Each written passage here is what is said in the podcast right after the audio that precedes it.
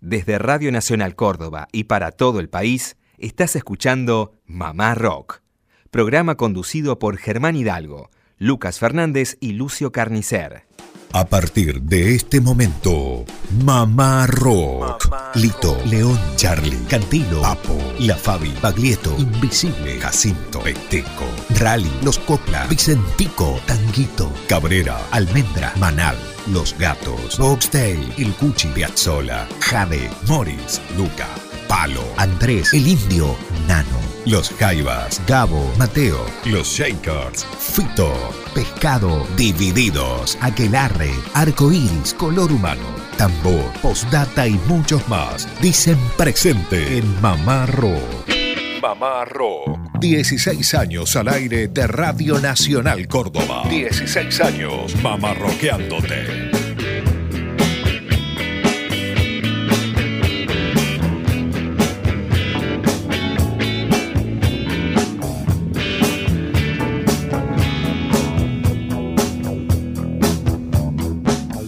¿Qué tal amigos? Buenas tardes, ¿cómo les va? Esto es Mamá Rock, la edición País, a través de las 49 emisoras de Radio Nacional Argentina. Otra travesura mamarroquera durante la semana a través de Radio Nacional Córdoba, los sábados en este horario por AM870 para todo el país. ¿Cómo le va Lucio? Buenas tardes. Lucas, un gusto, buenas tardes. Bueno, a todo el equipo de Mamá Rock, a todos los oyentes a lo largo y a lo ancho del país. Bueno, a todo el equipo, incluido Germancito Hidalgo, que está ahí en recuperación, haciendo reposo para ya la semana que viene volver a estar con nosotros, pero nos ha dejado lindo material para compartir hoy a lo largo de esta hora mamarroquera. Las vías de comunicación, Lucio. Nos comunicamos a través del grupo de WhatsApp de este programa 351 677 8791. Bueno, hay algunos mensajes que han llegado durante la semana, aquí también a través del Facebook de Mamá Rock.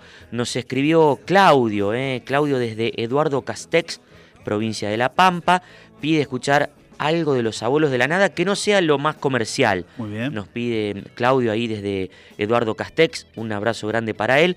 Ya estaremos difundiendo para algún sábado posterior. Y también escribió Mónica de General, General Alvear. Eh, me imagino que esto será provincia de Mendoza, si no me equivoco. ¿eh? Mónica de General Alvear pide algo del disco homenaje a don Armando Tejada Gómez. ¿Se acuerda que hay un disco que alguna vez dialogamos aquí sobre esto? Sí, sí, recuerdo, recuerdo al respecto, sí. Sí, sí. Bueno, lo traeremos para algún sábado. Exacto. Y Pedro Flores se comunicó desde la capital del Chaco, desde Resistencia, donde también sigue semanalmente la audición. Así que bueno, saludamos también a la gente del litoral argentino. Bueno, vamos a arrancar con una mujer. Mm, el dicho suele decir, primero las damas. Sí, señor. En este caso, la cordobesa, bajista, gran bajista cordobesa Brenda Martín, eh, integrante de la banda Eruca Sativa dialogó con Mamá Rock de lo que fue, lo que fue grabar con el ruso David Lebón y la magia que se generó en el estudio de grabación. Eh, el tema será Para ser, eh, de aquel segundo disco de Eruca Sativa del año 2010. Esto fue una visita que nos hizo Brenda aquí en Mamá Rock cuando todavía estaban radicados aquí en la ciudad de Córdoba. Bueno, era un tema que nosotros este disco lo compusimos eh, a principio de año nos juntamos en, el estudio y dijimos, bueno, a ver, vamos a hacer el segundo disco. Y lo hicimos eh, como de cero, digamos, zapando y empezando a charlar de las cosas que queríamos decir en, las letras y, o sea, zapando, digamos, charlando musicalmente lo que queríamos lo que queríamos que fuera a nivel musical y a nivel mensaje, charlando un poco en qué momento estábamos y con todo lo que habíamos vivido eh, entre el primer disco y el segundo nosotros como grupo. El tema este es un tema muy especial porque lo teníamos una idea dando vueltas de, de hacía un tiempo antes eh, con respecto a la letra, pero era como un tema más fuerte, más así, como tipo de queja, ¿no? Y, bueno, nos sentamos a, revisarlo, a ver si lo podíamos integrar en el repertorio nuevo y la verdad que eh, quedó con esta nueva versión, con una música mucho más, que lo hace el tema mucho más reflexivo. Y en el momento en el que lo estábamos armando dijimos, pero esto viste, no, nos gustaba tocarlo así, hicimos esto, no, no, es como que es otra cosa, decíamos, no tiene nada que ver. Es distinto, era un tema distinto. Y cuando lo escuchamos y lo tocábamos, todo el tiempo pensábamos, esto es un tema distinto y este es un tema que está para que lo cante eh, David. O sea, nosotros eh, lo habíamos cruzado a él ahí en el estudio en, donde estábamos grabando. ¿Qué estudio es? En MCL Records. Eh, y bueno, como que sabíamos que estaba ahí dando vueltas, que él tiene buena onda, que le gustaba la banda y, es como que lo empezamos de pronto a escuchar con su voz.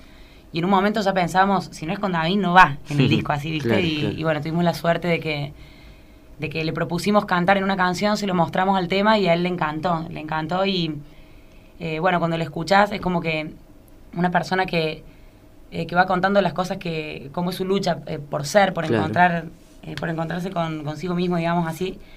Y mm, cuando él entra a cantar, es tremendo porque justo no, es a propósito, sino que dijimos, bueno, entras en la segunda estrofa y justo como viene con la letra, es buenísimo que lo cante él. Cuando empezó a cantar él dijimos, ah, bueno, ahora, ahora me llega, pero mucho más el tema, porque es con la trayectoria que tiene, con la vida que tiene por detrás, que hable de las cosas que hizo por crecer y que él la sienta para poder interpretarla, para nosotros fue muy emocionante. Sí.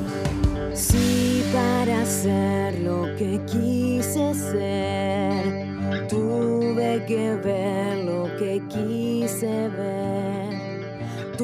Tuve que hacer lo que quise hacer, al miedo negarme. Si por amar aprendí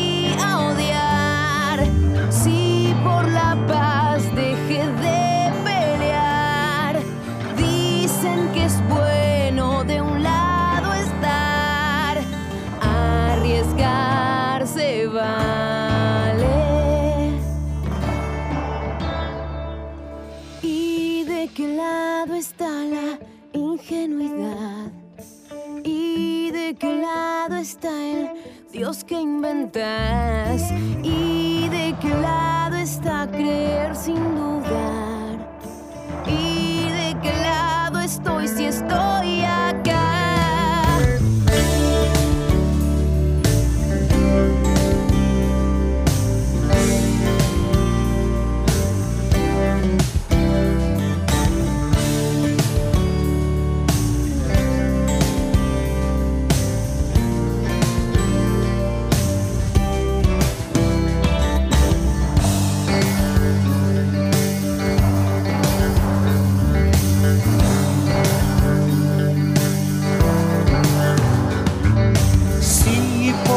tuve que cambiar, dejando atrás la comodidad de sentarme a observar. El tiempo no esperar.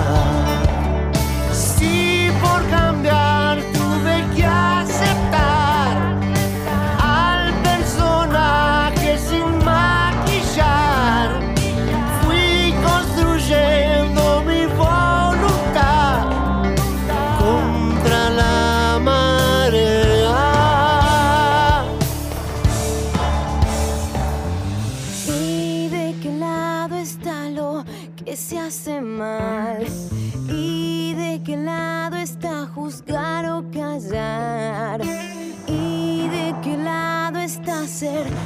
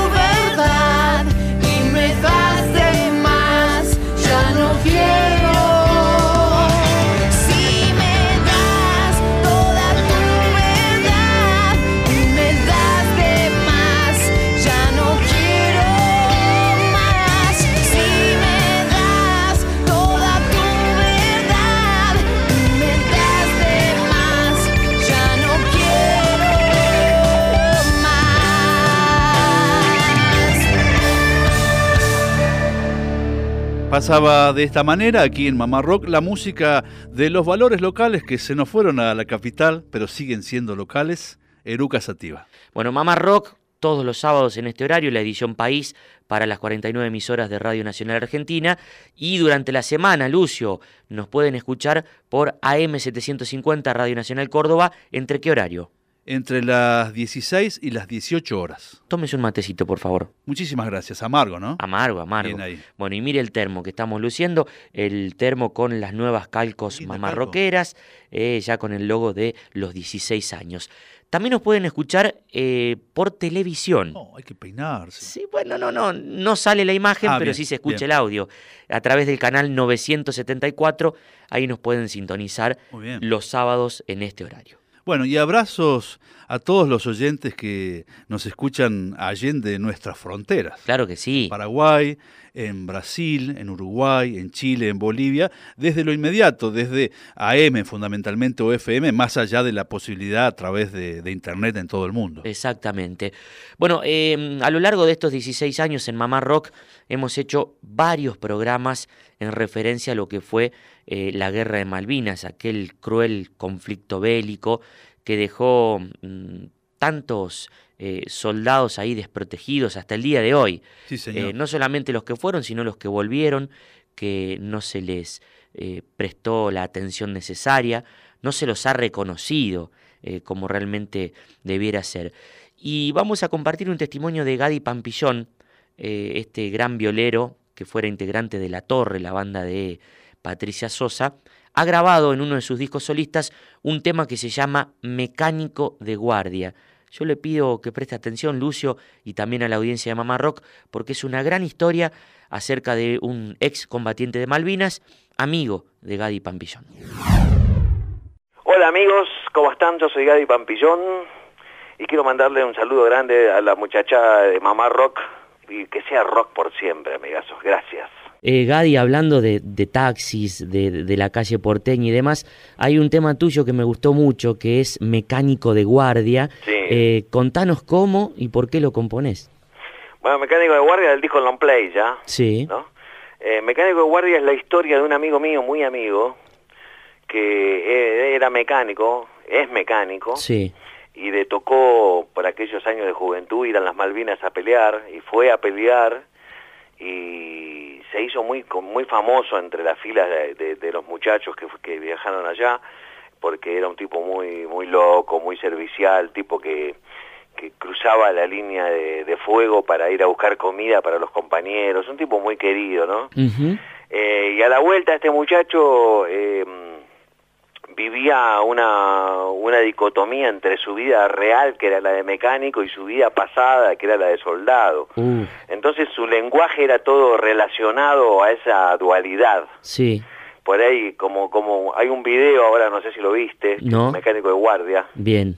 Que está en YouTube, ah. un video oficial mío, en donde él aparece y hacemos una, una especie de, de actuación ahí, de preámbulo a la música que en donde yo le llevo la camioneta, que es una 12-200 toda destruida, sí. Eh, en, honor al, tema de mi Dodge 200. Claro. Y entonces el tipo por ahí le decís, este, bueno, amigazo, ¿qué, qué onda con el, con este, qué pasa con el motor? Y me, está fuera de combate, amigo, ¿viste? O me, decía, las, las, balas le están picando cerca, ¿viste? Todo, todo referido a la guerra y, y, y, y, te venía a visitar a tu casa, ¿viste? y con, venía con la familia en un jeep todo camuflado como para ir a la guerra, las Malvinas Argentinas, a un costado que yo, entonces cuando para te tocaba el timbre y cuando lo atendías, hacía bajar a la familia, a la familia del, del jeep y le decía, desembarcar, ¿viste? Uh, todo, todo, relacionado con... Un lunfardo bélico. Claro, claro. Entonces, bueno, en honor a él y en honor a todos los, los queridos hermanos que, que se la jugaron, y muchos quedaron allá. Claro. Este, está dedicado a este tema, que es este, que cuenta un poco la historia de uno de ellos. Mecánico de guardia, un tema precioso. Eh, eh, si, te parece, si querés, ¿podemos decir el nombre de tu amigo? Mi amigo se llama Marcelo Huitricus. Marcelo Huitricus, bien, el, el, protagonista de este... Polaco.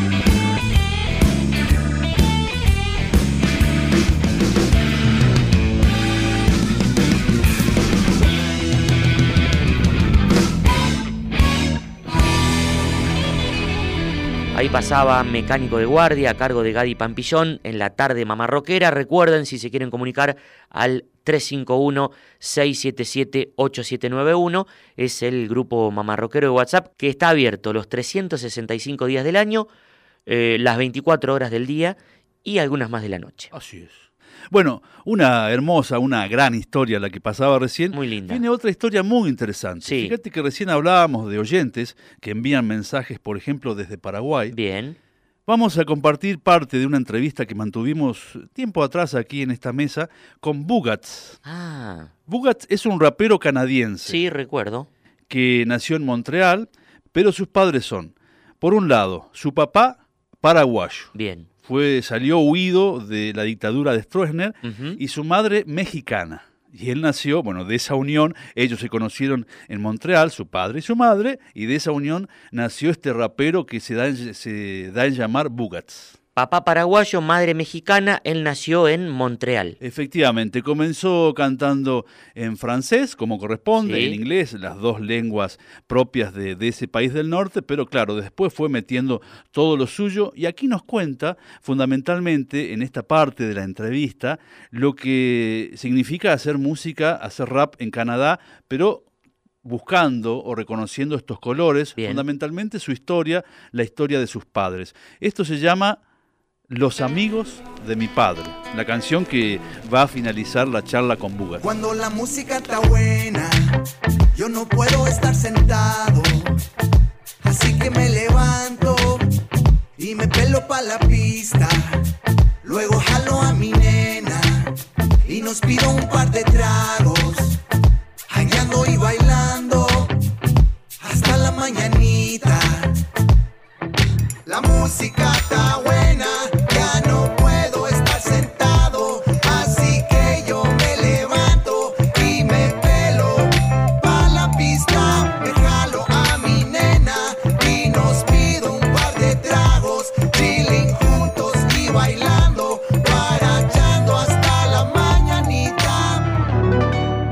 Conocer algo sobre tu, historia, Bugat, porque estamos hablando de un canadiense y te vemos y este no es un canadiense, yo digo lo primero. Sí, pues Canadá es un país de inmigración y mis viejos llegaron separadamente. Mi padre llegó en el 67, él es de Asunción, Paraguay. Y bueno, consiguió una manera de irse hasta Chicago. Y en Chicago escribiendo a la familia, le dije, ah, pues estoy pensando en regresar. Y le dije, no, no regreses, acá no hay nada, es Stroessner, la dictadura más dura y más larga de toda Latinoamérica. Y bueno, dijo, bueno, me quedo un poco. Y ahí se topó que él estaba eh, estudiando en el seminario en Asunción y hubo muchos, muchos, muchos curas eh, quebecos que fueron ahí por los jesuitas. Y em, ahí se topó con uno en la calle y le dijo, pues vente a Canadá. O sea, en esos años Canadá era básicamente, llegabas y te proponían de darte la nacionalidad porque faltaba gente. Y llegó y se la jugó ahí y le gustó y se enamoró de una mexicana que estaba ahí. Y, y México, o sea, en el 1930 era un millón de gentes. Y ahora está ya en 27, 28 y en el 69, cuando mi madre se fue, era como, ya era 16, 17. En una vida ya habías visto doblar, triplar, caduplar, ya ni se cuenta, o sea. Y, también en el 68 fue muy feo en México con la matanza de Tlatelolco, todo eso, un poco como en todos todo el mundo. Y ya, no era una opción para ellos de regresarse. Y yo nací ahí y mis hermanas también. Y yo crecí con esa gente que de una muy linda manera lograron criarnos sin pasarnos el odio y el no sé cómo, son sentimientos muy, fuertes, ¿ves? Porque al final esa gente que salió se exilió y también son gentes que estaban ya bastante en la lucha para que cambien las cosas. Y en algún día, pues llamas a tal amigo y no contesta, pides de tal persona, nadie la vio desde hace un mes. Y en algún punto hay algo en ti que, te dice: si me quedo, me muero. Algunos fueron torturados, todo eso. Y son gentes que, o sea, no quiero imaginar el primer día que llegaron a Canadá el sentimiento que tenían, porque debe ser un sentimiento de, ay, lo logré, ya estoy bien, y al mismo tiempo todo tu sueño está muerto y va, va a quedar muerto. Y Canadá, o sea, el mejor ejemplo que te puedo decir es como acá las mineras son unas descaradas de alguna forma. ¿Y dónde están inmatriculadas todas esas mineras? En Canadá. Es linda la sociedad quebeca, pero el sistema capitalista es muy fuerte y, te rescata y al mismo tiempo sigue, sigue haciendo lo que quiere y ya eres parte de ese país teóricamente, ¿ves? Mucha gente no pudo regresar a sus países para muchos años y una vez que puedes regresar, o sea, es como si el dolor cambió de lugar un poco, ¿ves? Pero bueno, más que nada, la sociedad argentina es una sociedad que tiene todo para salir mucho más para adelante que lo que está saliendo. Pero bueno, sí, Los amigos de mis padres es, una canción, es la canción la más personal que escribí. Y lo más lindo es de llegar, ya, ya tengo hijos. Cuando llegas ya que tienes hijos y que algún día dices, oye, ¿tú llegaste en qué año? Tal año. ¿Y tú? Eh, tal año. Hmm. ¿Y por qué llegaste? O sea, son preguntas que nunca preguntas. Y si las preguntas, o sea, cuando eres adolescente o cuando descubres a Che Guevara o no sé qué, ¿ves? Hablas de eso con ellos, no te, no te sueltan la información, que es algo al mismo tiempo que ponen un poco en un lugar de su cerebro que luego puedes poner ladrillos y, y bueno, en los últimos años tuve muchas eh, pláticas muy lindas de esa gente que ya son los viejos que me, me, me, dieron información de cómo llegaron, por qué, qué hicieron. Y, y cuando eres adolescente te sientes rebelde y te sientes como muy, muy cool, ¿ves? Pero ellos son los verdaderos rebeldes, ¿ves? Y, y, por muchas partes todos hablan de, de la muerte del, del, comunismo, ¿ves? O, o, sea, o la frase muy linda que dice, si a 20 años no eres comunista, no tienes corazón, pero si a los 40 sigues comunista, eres tonto. O sea, y, yo estoy viviendo en México, en, al lado de Coyacán, que es como el barrio donde mataron a Trotsky y donde vivía Frida Kahlo y Diego Rivera y todo, y el movimiento proletario de, todo eso. Y vas a Coyacán hoy, pues no, Coyacán ya no es eso. Coyacán es un lugar de dinero y de bohem, es como bohemio, pero al mismo tiempo ya es todos quieren luchar y ir a las manifestaciones, pero luego cuando tienen hijo y algo que perder, pues ya se, se meten a chambear porque tenemos que proteger lo que tenemos. Es una dicotomía muy natural y muy humana. Buscas instrumentales para rapear y en algún día pues ya no hay bastante. Tienes 10, tienes que comprar los vinilos para tenerlos. Te faltan, o sea, y yo te hablo de 95, 96, no hay internet todavía. Pues yo lo primero que caí fue tipo Atahualpa Yupanqui, Los Tres Paraguayos, algunas cosas de Astor Piazzolla, ¿qué más? José Feliciano. Em, muchas, muchas, muchas, muchas cosas de la resistencia eh, chilena. En Quebec hubo como una moda de, compilados de resistencia chilena. Y, ahí yo empecé sampleando eso, mucha música paraguaya de arpa también. Em, los Panchos también de México, que es, hasta hoy es uno de mis discos favoritos. O sea, los Panchos tienen un, vibe increíble. Y de ahí sampleas y lo mezclas con cosas de hip hop. Y al mismo tiempo, o sea, cada ciudad tiene los vinilos que en algún momento fueron de moda, ¿ves? Y Quebec lo que tenía mucho era mucho rock eh, como ochentero, ACDC, Aerosmith, todo eso. Y al mismo tiempo había mucho de Michael Jackson y cosas así, pero luego cuando buscas funk fino o soul fino, no es Quebec, tienes que irte a Montreal. Así que ya se vuelve una cultura de, buscar los vinilos, ¿ves?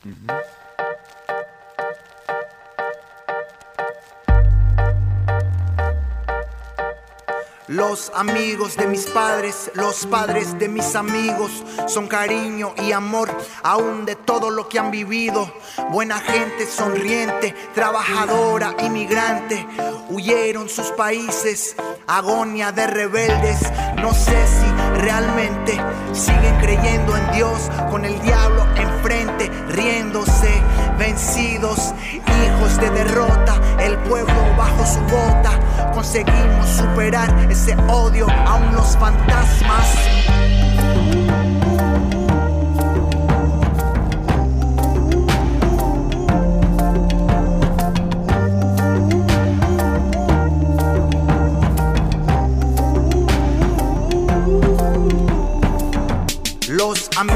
Mis padres, los padres de mis amigos, nos dicen que fue horrible, pero nunca quieren contarnos. Creo que al final olvidar esas miradas que sabían que las iban a matar. Sueños destruidos, pesadillas de exiliados, un miedo silencioso que intentas controlar. En el cerro suena el eco de disparos sin justicia y lo oigo para siempre porque esa es mi historia. Desde Radio Nacional Córdoba y para todo el país, estás escuchando Mamá Rock Programa conducido por Germán Hidalgo, Lucas Fernández, desde Radio Nacional Córdoba y para todo el país, estás escuchando Mamá Rock. Programa conducido por Germán Hidalgo, Lucas Fernández y Lucio Carnicer. Todas las semanas, sintoniza Mamá Rock, recitales, biografías, homenajes y mucho más del rock argentino. De 16 a 18. Mamá Rock. 16 años, Mamá Rockeándote. Por Nacional, la radio de todos.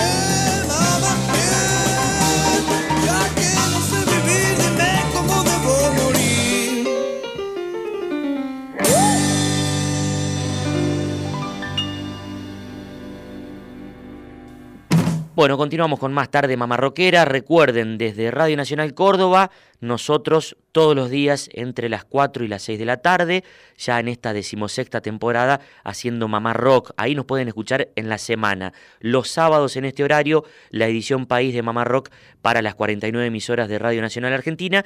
Y me avisan aquí, me avisan desde la producción, que los programas de los días sábados se pueden escuchar por suerte, por suerte, qué lindo esto, se pueden escuchar en la nueva plataforma digital, Lucio. Efectivamente, estas historias de hoy y todas las historias, que son muchísimas, a través de la página www.cont.ar, C-O-N-T.ar.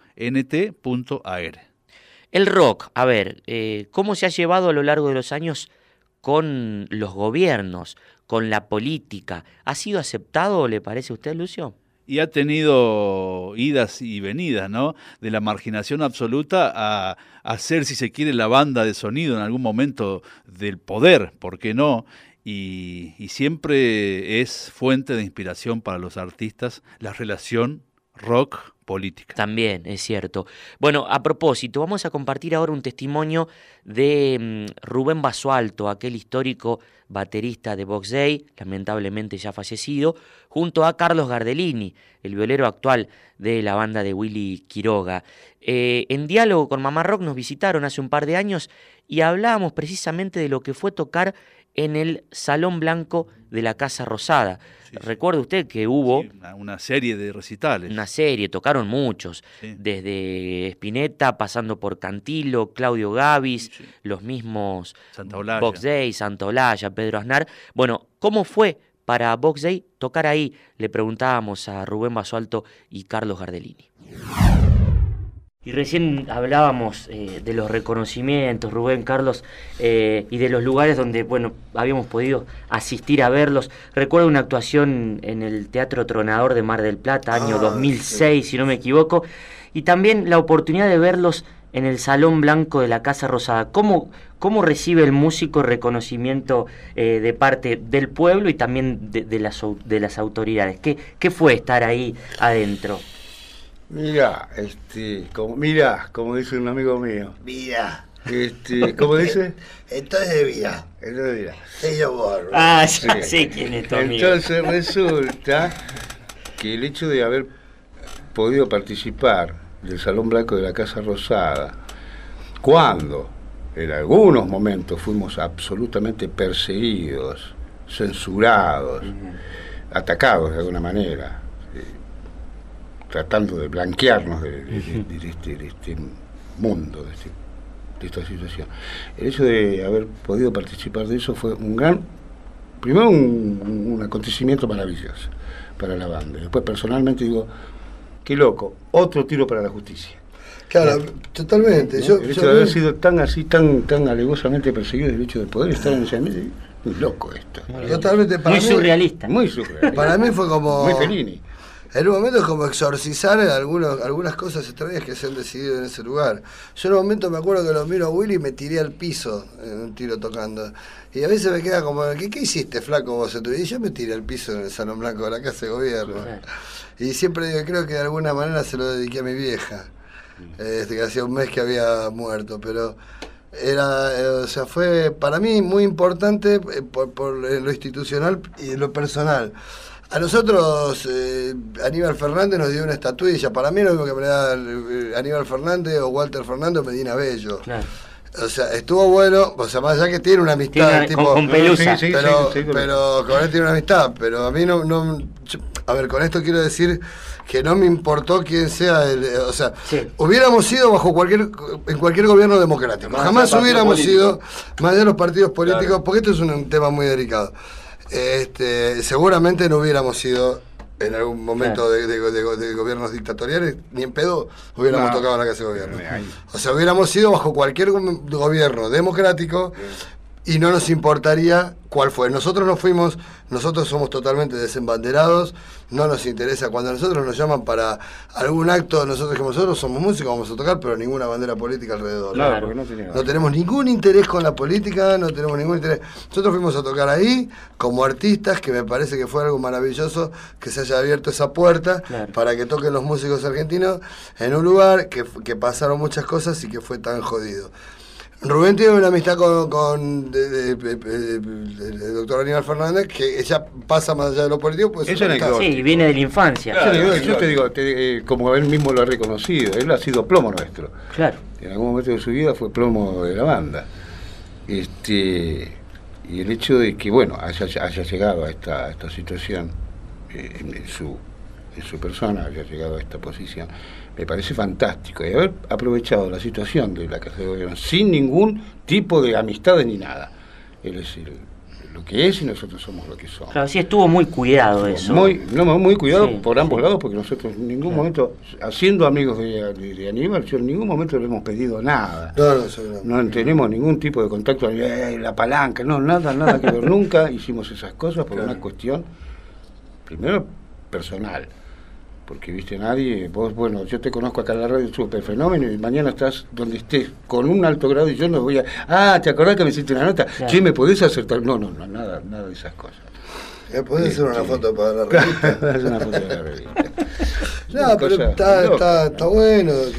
Y por, el, y por el otro lado, un privilegio para la banda, que se nos haya reconocido de alguna manera en ese, en ese nivel. ¡Wow!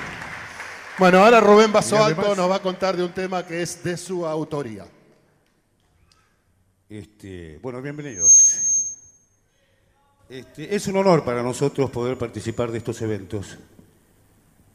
Eh, son 40 años de carrera y poder estar sonando en este lugar es este, muy especial.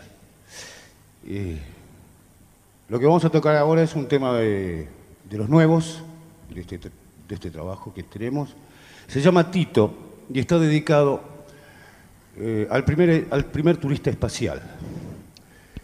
Eh, bueno, pudo llegar a, la estación y de allí ver realmente su mundo, el mundo donde no tiene fronteras. El hombre es ciudadano del mundo.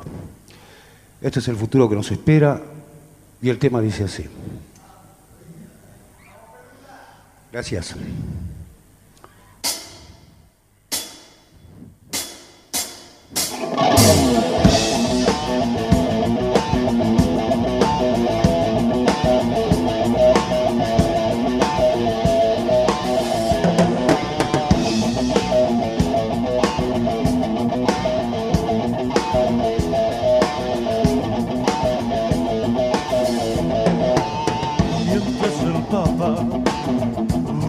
Rompía las reglas después de centurias en busca de paz.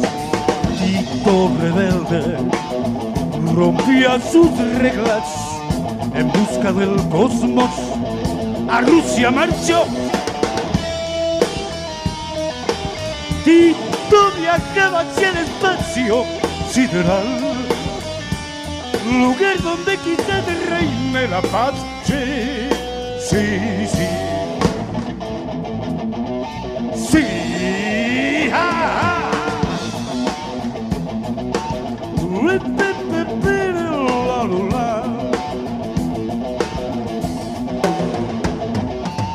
Muchos nosotros, no sé por qué, rompimos reglas en busca de la fe.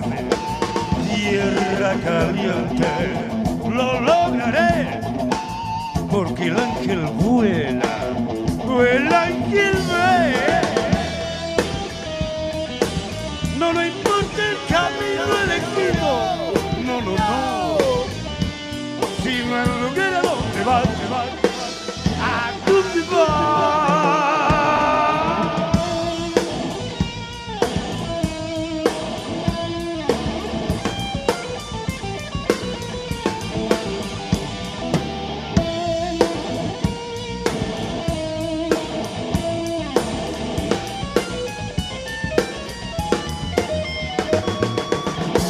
Adán y Eva, Cristo y Moisés rompieron reglas alguna vez en busca de la paz.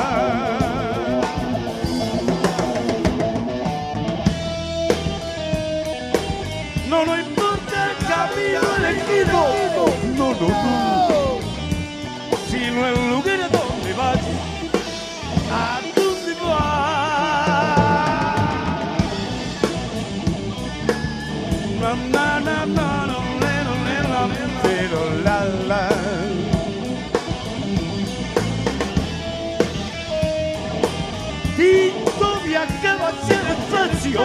Sideral, lugar donde quizás reine la paz, reine la paz.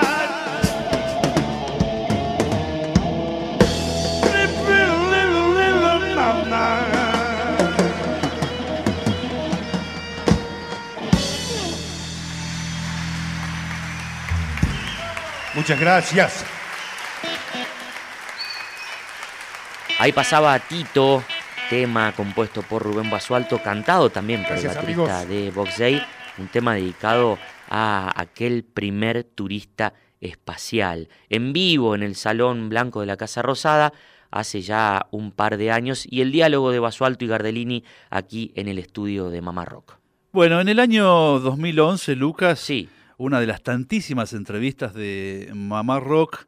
Estuvo dedicada al gran Sky Bailinson, guitarrista, ex guitarrista de los Redonditos de Ricota, bueno, una dilatada trayectoria en los últimos años como, como solista, y en esa oportunidad habló de la historia, de los comienzos, de la génesis en la ciudad de La Plata, con la cofradía de la Flor Solar, y también habla, ahora vamos a reproducir parte de esa, de esa charla, de la primera vez que tocaron con un tal Luca Proda. Ah, tocaron, mira vos. Eso dice, a ver. Bueno, lo cuenta Sky Bailinson aquí en Mamá Rock. No, nosotros éramos una comunidad ambulante. Este, nosotros, la cofradía era otra que ya se habían instalado como, ya tenían un lugar fijo y ellos este, estaban de alguna manera más organizados. La nuestra era una comuna ambulante, no teníamos lugar fijo, así que estábamos desde la, isla Paulino a las costas del Río de la Plata o al medio de la sierra en Pigüé, a ah. un terreno baldío en la ciudad de La Plata. Este, éramos una, una comunidad nómade.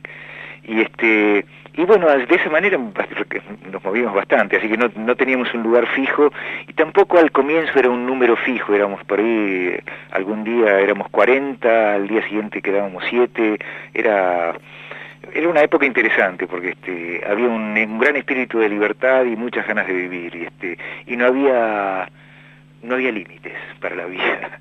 Así que bueno estábamos este, investigando y profundizando en nuestras propias aventuras Thank you.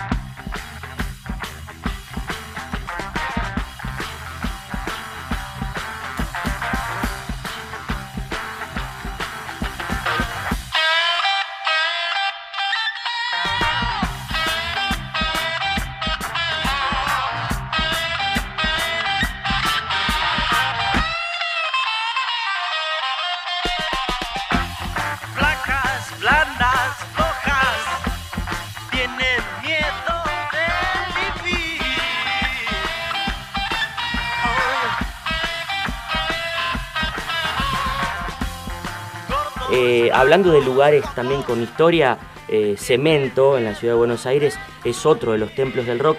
Eh, nos gustaría, si, recordás algo, Sky, que le comentes a la audiencia, eh, ¿cómo fue esa noche que subió Luca Prodan a cantar con ustedes? Ah, pues Cemento era uno de esos lugares realmente excepcionales este, que permitía que pasasen esas cosas este, insólitas. todo eso gracias a Omar, Omar Chaván, que visionario del rock, digamos, fue el que el que abrió las puertas para que pasasen, para que el rock tuviese sentido, tuviese tuviese un espacio acá, ¿no? Y bueno, ahí este una noche estábamos tocando con los Redondos, nosotros conocimos a Luca bastante bastante amigotes, que ellos ya venía, él había venido a La Plata, también este, íbamos a verlo, Paul y yo, siempre, bueno, estábamos este, bastante, más, bastante cerca. Y una de esas noches, bueno, estaba Luca ahí, que estábamos, estábamos tocando con los redondos, y este, lo que recuerdo de repente aparece Luca, no sé de qué manera, sube al escenario y se pone a cantar este eh, Criminal Mambo, ¿no? Con el indio, fue bueno. Hubo una versión memorable allá por el sí. 87. Igual con Luca, una vuelta, en una vuelta que el indio no quiso venir a, cantar, allá que tocamos en La Plata, este, invitamos a Luca y Petinato, así que no fue la primera vez que, estuvimos con Ah, mira vos, qué, buen dato. Sí, hubo un recital en La Plata que tocaba Riff y otros grupos, el indio esa vez no había querido venir, entonces bueno, invité a Luca y a Petinato, y este y bueno, hoy estuvieron, estuvieron ellos compartiendo con nosotros. Qué lindo.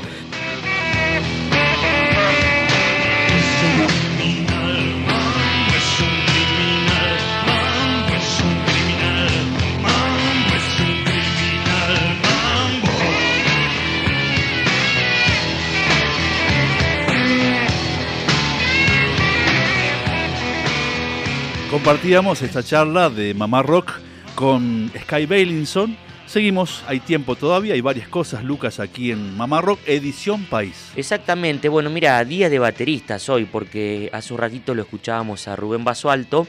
Eh, ahora vamos a compartir el diálogo de Mamá Rock con Agu Romanelli, baterista de Malman, un dúo cordobés de la ciudad de Río Cuarto, que están radicados en Buenos Aires.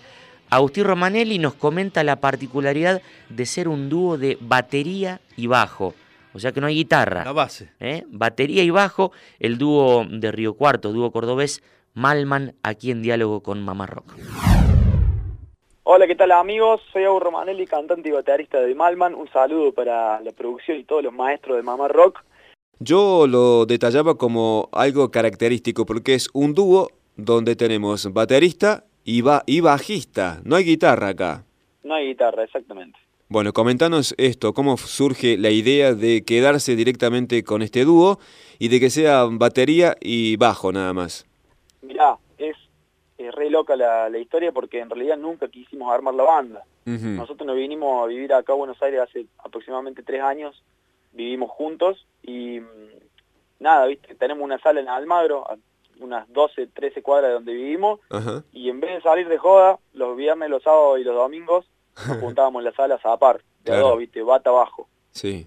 Y nos juntábamos, nos juntábamos, así como cuando te juntas con un amigo en una previa, nos juntábamos acá a chupar Fernet y a tocar y a quedarnos hasta las 5 de la mañana tocando, ¿me entendés? Sí. Y de repente empezamos a ver que, además de que nos conocemos hace 15 años y que siempre por ahí compartimos algún proyecto juntos y nos dábamos cuenta de que había mucha onda cuando tocábamos, empezamos a darnos cuenta de que estábamos más ajustados y de tantas veces de juntarnos repetíamos algunas ideas, algunas ideas de riff, eh, por ahí se me ocurrió cantar alguna melodía arriba, así, al aire, ¿viste? Sí. Y en algún momento me lancé a escribir una letra y de lo que nos pasaba venir desde el campo a la ciudad y la locura de, vivir acá y todo el, toda la locura de la ciudad. Y cuando nos dimos cuenta, teníamos ocho temas ya prácticamente cerrados, con estructura, con las voces, con todo.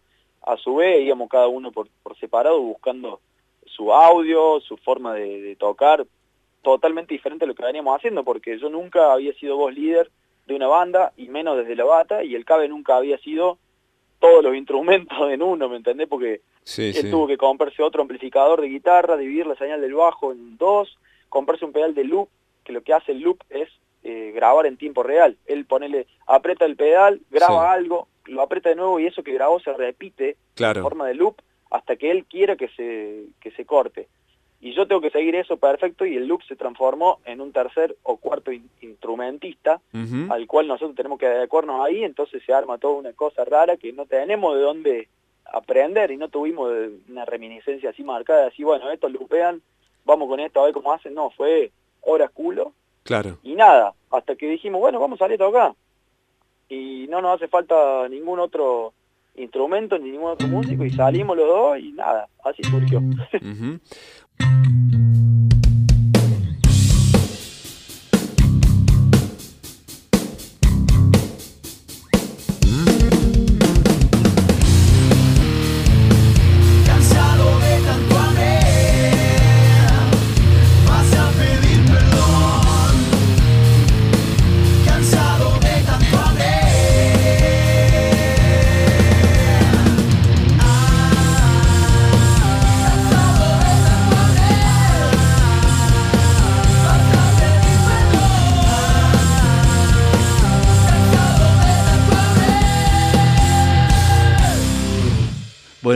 nuestro operador, reciente amigo Lucas Mamone. Un abrazo grande para Luquita Mamone. Buenos Aires. Y también para Chiquito, ¿eh? Chiquito que está ya poniéndolos al aire en AM870. Bueno, Lucas Mamone está fascinado con las sierras de Córdoba, pero dice, hace frío, che. Tiene frío, sí, es cierto.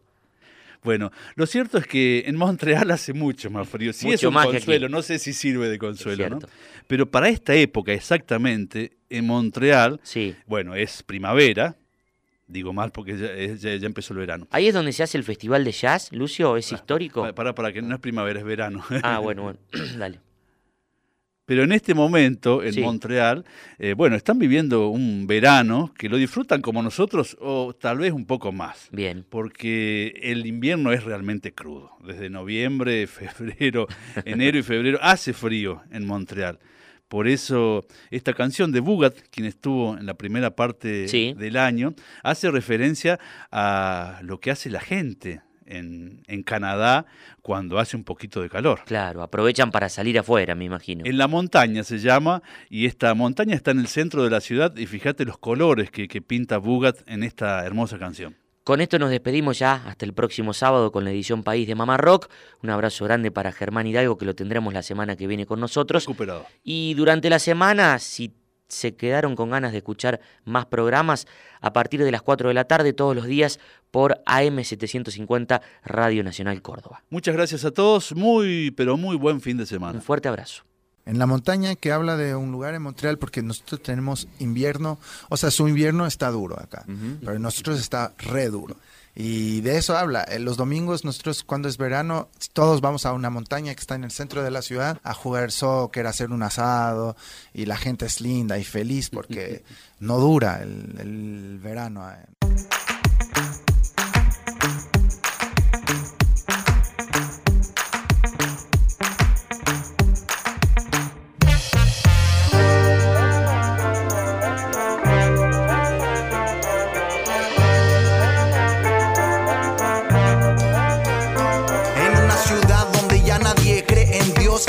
Porque nos deja la mitad del año